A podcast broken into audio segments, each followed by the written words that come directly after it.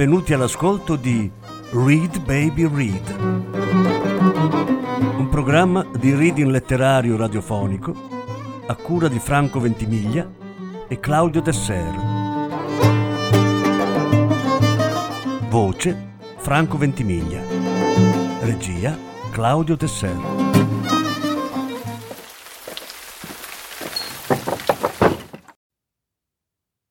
Robert Walser La passeggiata. Lettura in sei parti. Sesta parte.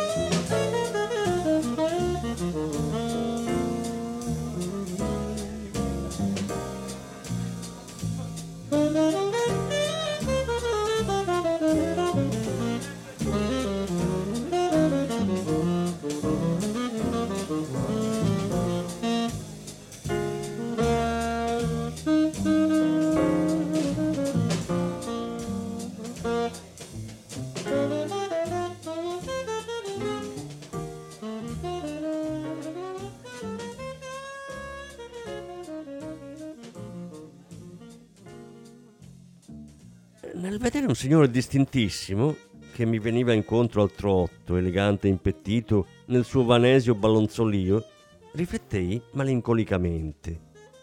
È mai possibile che un uomo così riccamente abbigliato, sfarzosamente agghindato, azzimato e assettato, carico di anelli e di gioielli, infronzolito e tirato a pomice, non pensi neppure per un istante a giovani creature neglette, piccole, povere e mal vestite, che pure tanto spesso girano cenciose, rivelando una triste mancanza di pulizia e un deplorevole abbandono.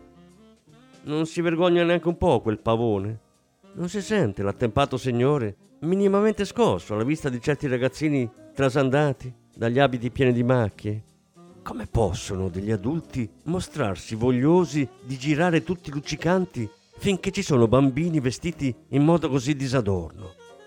È vero che forse si potrebbe dire ugualmente a buon diritto che nessuno dovrebbe recarsi a un concerto o a teatro né concedersi altri e consimili svaghi finché ci saranno al mondo stabilimenti di pena con infelici prigionieri. Tale pretesa è invero eccessiva perché se realmente qualcuno volesse rimandare ogni godimento a quando non gli capitasse più di vedere miseria e sventura, avrebbe da aspettare fino all'impensabile fine di tutti i tempi, fino alla grigia, gelida e deserta fine del mondo. E di qui allora potrebbe anche essergli radicalmente passata ogni gioia di vivere. Un'operaia scarmigliata e vacillante, logora, stremata, che in quel momento veniva avanti con un passo visibilmente stanco e svigorito e tuttavia frettoloso, avendo evidentemente una quantità di faccende ancora da sbrigare, mi richiamò alla mente tante signorinette o piccole studentesse viziate che spesso hanno l'aria di non sapere con quali eleganti occupazioni o raffinate distrazioni passare la giornata. E forse non sanno cosa sia un'onorata stanchezza e pensano per giorni e per settimane come fare per accrescere lo splendore della loro immagine e hanno tutto il tempo che vogliono per abbandonarsi a complicate meditazioni su ciò che potrebbero escogitare per avvolgere le loro persone, le loro figurette dolci e zuccherate, in sempre più esagerate e morbose squisitezze. Eppure io stesso sono per solito un amatore e ammiratore di cotali Virginei Virgulti. Adoro la stravacura che hanno di sé, la loro leggiadria lunare. Una ragazzetta carina potrebbe quasi comandarmi a bacchetta e io le ubbidirei ciecamente. Com'è bella la bellezza, come può affascinare il fascino.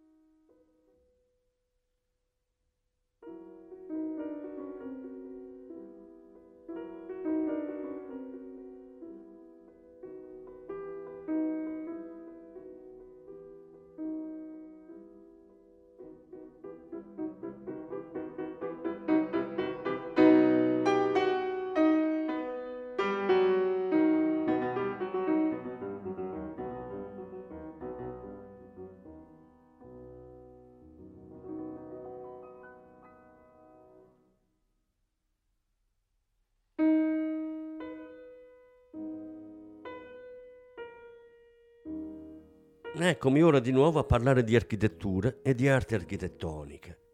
Ma sarà opportuno riservare un posticino o cantuccio anche alla letteratura. Un'osservazione anzitutto. Ornare nobili e vecchie case, edifici dignitosi, dimore storiche, con decorazioni di poco prezzo, floreali o altro, denota un gusto quanto mai cattivo. Chi lo fa o lo lascia fare commette peccato contro lo spirito del bello e del degno e offende il ricordo dei nostri avi, valorosi, non meno che nobili. In secondo luogo, non si guarniscono mai né si inghirlandano di fiori fontane monumentali. I fiori sono certo belli, ma la loro funzione non è quella di banalizzare e cancellare la grave e austera bellezza di un'opera di scultura. L'amore per i fiori può anzi degenerare in una mania assolutamente sciocca Sotto questo, come sotto altri aspetti, si cerchi di moderarsi. Personalità come i civici consiglieri e simili possono in ogni momento, se vogliono, avere la cortesia di farlo, informarsi gentilmente presso la competente sede e comportarsi poi da brave persone. Per citare ora due interessanti costruzioni che attirarono in maniera insolita la mia curiosità, si sappia che proseguendo nel mio cammino giunsi davanti a una curiosa cappella alla quale diede subito il nome di Cappella Brentano, poiché vidi che era opera dell'epoca romantica, di quel tempo intessuto di fantasia, circonfuso di bagliori, mezzo luminoso e mezzo tenebroso.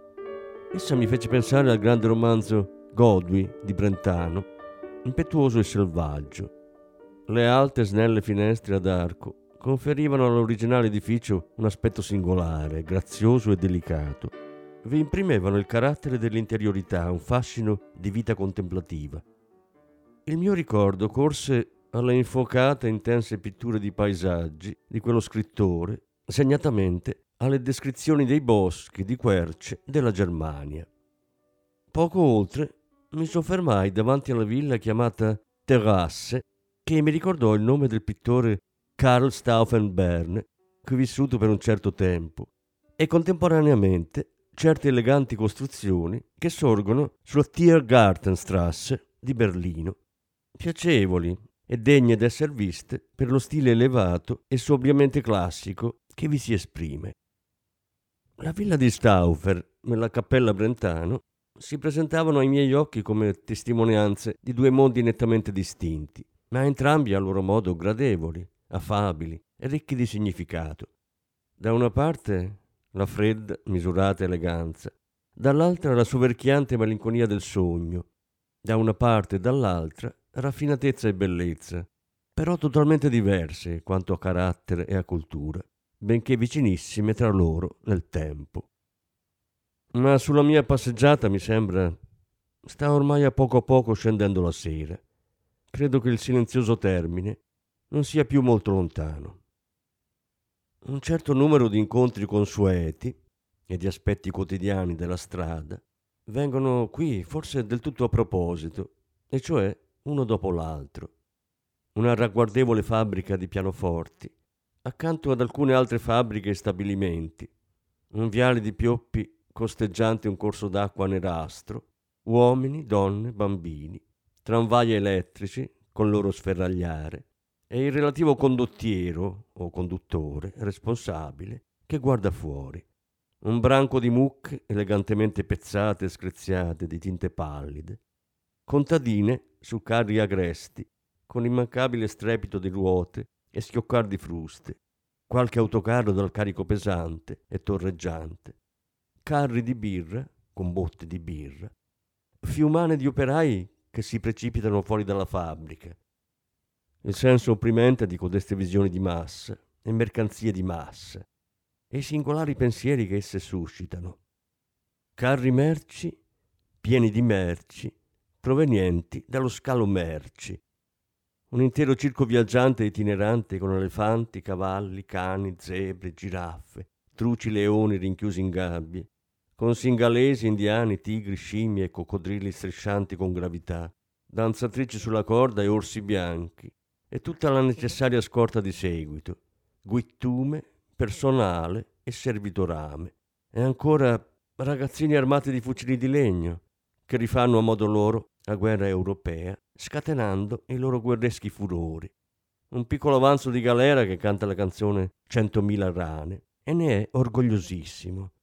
E ancora legna e boscaioli con carri carichi di legna, due o tre magnifici porcelli, alla cui vista la pur sempre vivida fantasia dello spettatore si dipinge con estrema golosità, la squisitezza e gradevolezza di un arrosto di maiale appena cotto e divinamente profumato, cosa del resto ben comprensibile.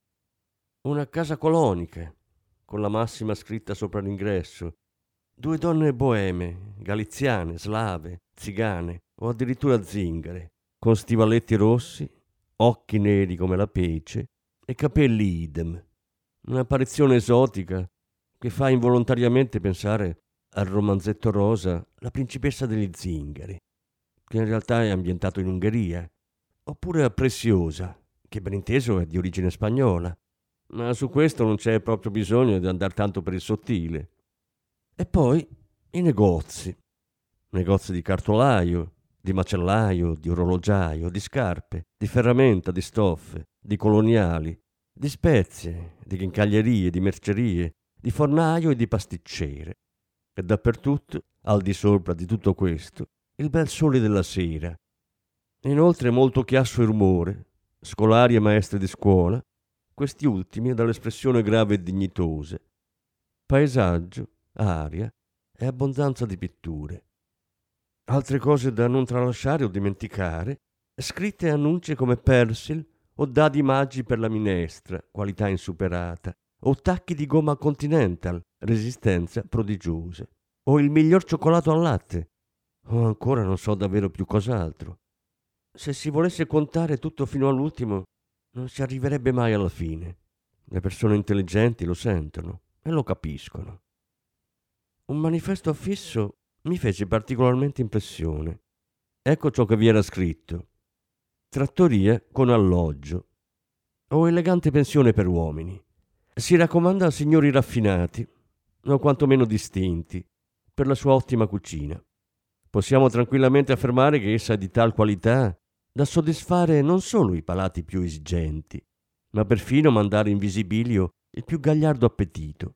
Preferiamo invece rinunciare a occuparci di stomaci troppo affamati. L'arte culinaria di cui offriamo i prodotti corrisponde a un'elevata educazione. Con ciò intendiamo significare che ci sarà gradito vedere seduti alle nostre mense soltanto signori veramente a modo, con la gente usa a bersi la paga o lo stipendio all'osteria e che pertanto non è in grado di pagare prontamente, non desideriamo avere il minimo rapporto. Anzi, per quanto concerne la nostra onoratissima clientela, contiamo sulla più delicata correttezza, come pure sulle maniere più garbate. Vezzose e gentili ragazze serviranno le nostre appetitose tavole, riccamente apparecchiate e adorne di fiori d'ogni specie. Sottolineiamo questo particolare perché i signori interessati si rendano conto della necessità di condursi bene e di tenere un contegno veramente ricercato e impeccabile, fin dal momento che l'eventual signor pensionante porrà piede nel nostro stimato e rispettato locale. Con tipi scapestrati, attaccabrighe, fanfaroni e millantatori non vogliamo decisamente aver nulla da fare. Coloro che credessero, per questo o quel motivo, di riconoscersi appartenenti a simili categorie, abbiano la bontà di tenersi il più possibile a distanza da una casa di primo ordine come la nostra e di volerci cortesemente risparmiare la loro sgradita presenza. Per contro, verrà incondizionatamente ben accolto ogni signore simpatico, affabile, compito, educato, premuroso, amabile, allegro, ma non esageratamente gioviale, bensì piuttosto riservato, distinto, discreto e soprattutto solvibile. Egli sarà servito di tutto punto e trattato con la massima cortesia e simpatia. Ma quanto sopra ci impegniamo in tutta sincerità e a tale impegno ci manterremo fedeli che sarà una meraviglia. Un attraente e simpatico signore di tal fatta troverà alla nostra tavola le cornie prelibate, quali ben difficilmente potrebbe rinvenire altrove. In effetti, dalla nostra squisita cucina escono veri e propri capolavori dell'arte culinaria, ciò che avrà modo di confermare chiunque ne vorrà fare un esperimento presso di noi, esperimento al quale lo sollecitiamo caldamente, con il più vivo e pressante invito. Il cibo che poniamo sulle mense è superiore, così in abbondanza come in bontà, a qualsivoglia normale aspettativa. Nessuna immaginazione, per fertile che sia, riuscirebbe a figurarsi anche a un dipresso i piatti delicati e stuzzicanti che siamo soliti ammannire e deporre innanzi ai volti lietamente sorpresi dei nostri signori commensali. Come già rilevato, tuttavia, possono essere presi da noi in considerazione solo signori distinti e allo scopo di evitare errori e dissipare dubbi, ci si voglia consentire di precisare brevemente le nostre idee in proposito. Ai nostri occhi è veramente un signore distinto soltanto colui che, per così dire, trasuda finezza e distinzione, vale a dire uno che sotto ogni rispetto è semplicemente assai più distinto di tutta la rimanente gente comune. Le persone che sono soltanto comuni non fanno assolutamente per noi. Un signore distinto è, a nostro avviso, solo quello che ha la testa piena delle più vane e sciocche presunzioni e che è deciso a sostenere che il suo naso è di gran lunga più fino e migliore del naso di qualunque altro brav'uomo provvisto di intelletto. Il contegno di un signore distinto esprime con chiarezza la particolare condizione, orora enunciata, e su ciò facciamo assegnamento. Pertanto, chi è solo buono, retto e sincero, ma non dimostra alcun'altra prerogativa importante, si tenga gentilmente alla larga. Per un'accurata ed esclusiva scelta dei signori distinti più eleganti e ineccepibili, possediamo una competenza tutta a prova, dall'incedere, dal tono di voce, dal modo tutto speciale di avviare una conversazione, dall'aspetto e dai movimenti, segnatamente dall'abito, dal cappello, dal bastone, dal fiore all'occhiello, il quale esiste o non esiste, constatiamo se un signore appartenga o no al novero dei distinti. L'acutezza del nostro occhio su questo punto sfiora la stregoneria, ragion per cui osiamo affermare che a tale proposito ci attribuiamo qualcosa di assai vicino alla genialità. Così sarà chiaro, ora, su quale genere di persone contiamo. E se ci si dovesse presentare un uomo del quale vedessimo da lontano che non fa per noi e per la nostra casa, gli diremmo ci rincresce molto, siamo dolentissimi. Potrà darsi che due o tre lettori non siano del tutto esenti da dubbi circa la verosimiglianza di questo manifesto e che credano di non dovervi prestare intera fede. È possibile che qua e là sia riscontrabile qualche ripetizione, ma sono pronto a riconoscere che la natura e la vita umana mi appaiono come tutta una fuga, non meno seria che affascinante, di accostamenti. Fenomeno che ritengo sia da giudicare bello e fecondo.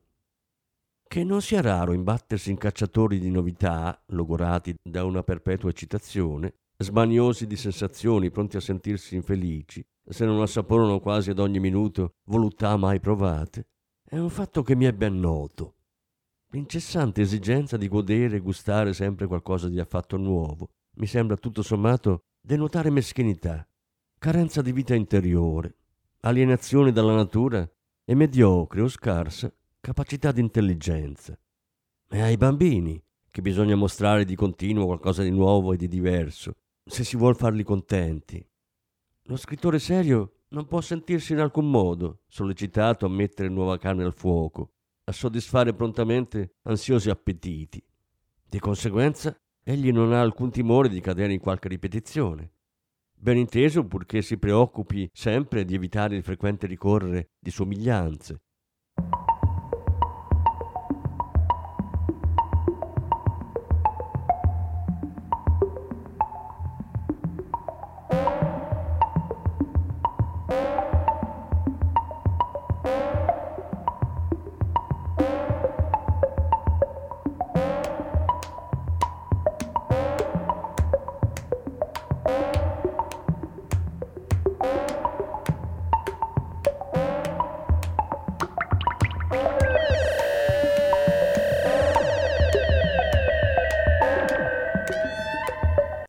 Ormai sera e seguendo una bella strada, una stradina silenziosa sotto gli alberi, giunsi al lago dove la mia passeggiata aveva termine. In un boschetto lontano vicino all'acqua era adunata una scolaresca di ragazzi e ragazze e il parroco, o maestro che fosse, impartiva nel bel mezzo della natura vespertina una lezione sulla natura e sul modo di osservarla. Mentre procedevo lento, due figure mi sorsero nella memoria. Forse perché preso da stanchezza o per altro motivo, pensai a una bella fanciulla e a come io ero solo nel vasto mondo e che era impossibile che fosse giusto così. Da dietro le spalle mi lambirono rimorsi e mi vennero incontro sul cammino. Mi sentii invaso da certi tristi ricordi. Accuse d'ogni sorta, appuntandosi contro di me, mi gravavano sul cuore. Dovetti lottare duramente. Mentre lì attorno, un po' nel boschetto, un po' nel campo, cercavo e coglievo fiori, incominciò pian piano a piovere e il paese si fece ancora più suave e silenzioso. Ascoltavo la pioggia gocciolare lieve sulle foglie e mi sembrava un pianto. Com'è dolce la minuta, tiepida pioggia d'estate. Antichi errori, ormai remoti nel tempo, mi tornarono alla memoria. Infedeltà, dispetto, falsità, perfidia, odio, una quantità di brutte e violente scenate, sfrenati desideri, incontrollata passione. Vidi chiaro quanto male e quale torto avevo fatto a tante persone. Nel sottile sussurrio che mi circondava, l'onda dei miei pensieri salì fino a riempirmi di tristezza. Come una ribalta gremita da scene intensamente drammatiche, mi si chiuse dinanzi la vita d'un tempo. Un involontario stupore mi colse nel riconoscere tutte le mie debolezze, le infinite cattiverie, la mancanza d'amore. E in quel momento balenò ai miei occhi l'altra figura. Rividi a un tratto il povero vecchio derelitto che pochi giorni prima avevo veduto tristemente disteso al suolo, così miserevole, pallido, sofferente, affranto, triste da morire. E a quella vista mi ero sentito l'animo profondamente sconvolto. Rivedevo ora mentalmente quell'uomo sfinito e quasi mi sentivo male alla ricerca di un posto dove sdraiarmi, scorgendo per caso un angolo tranquillo sulla riva lì accanto. Spossato come mi sentivo, mi accomodai il meglio possibile sul terreno soffice, al riparo dei fidi rami di un albero amico. Nel contemplare terra, aria e cielo, fui preso da un pensiero conturbante e irreprimibile. Ero costretto a dirmi che ero un povero prigioniero fra cielo e terra, che tutti qui siamo ugualmente dei poveri reclusi e che per noi tutti non v'è alcuna via verso un altro mondo, se non quell'unica che ci conduce nella fossa buia, nel grembo della terra, giù nella tomba. È così la florida vita, tutti i bei colori allegri, ogni gioia di vivere umano significato, l'amicizia, la famiglia e la donna amata, l'aria dolce e piena di lieti, felici pensieri, le case paterne e materne, le care strade note, la luna e il sole alto, e gli occhi e i cuori degli uomini. Tutto un giorno dovrà scomparire e morire.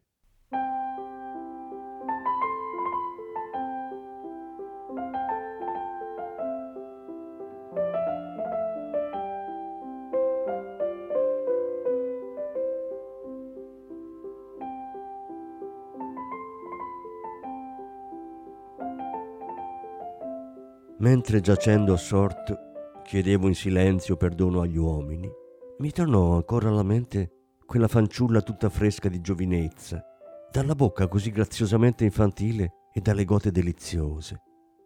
Rivissi acutamente il rapimento che mi dava la sua presenza fisica, così tenera e melodiosa. E come tuttavia, avendole chiesto poco tempo addietro se credeva che le fossi realmente affezionato, in segno di dubbio e di incredulità avesse abbassato i begli occhi e mi avesse risposto no. Le circostanze l'avevano indotta a partire e così la perdei. E tuttavia avrei potuto probabilmente convincerla delle mie buone intenzioni. Al momento giusto avrei dovuto dirle che la mia inclinazione era del tutto sincera. Sarebbe stato semplicissimo e nient'altro che giusto confessarle apertamente io l'amo. Tutto ciò che la riguarda mi sta a cuore come ciò che riguarda me. Per molte belle e buone ragioni desidero renderla felice. Ma poiché non me n'ero più dato cura, lei se n'era andata. Ho raccolto dei fiori solo per deporli sulla mia infelicità, mi domandai, e il mazzolino mi cadde di mano. M'ero alzato per ritornare a casa. Era già tardi e tutto si era fatto buio.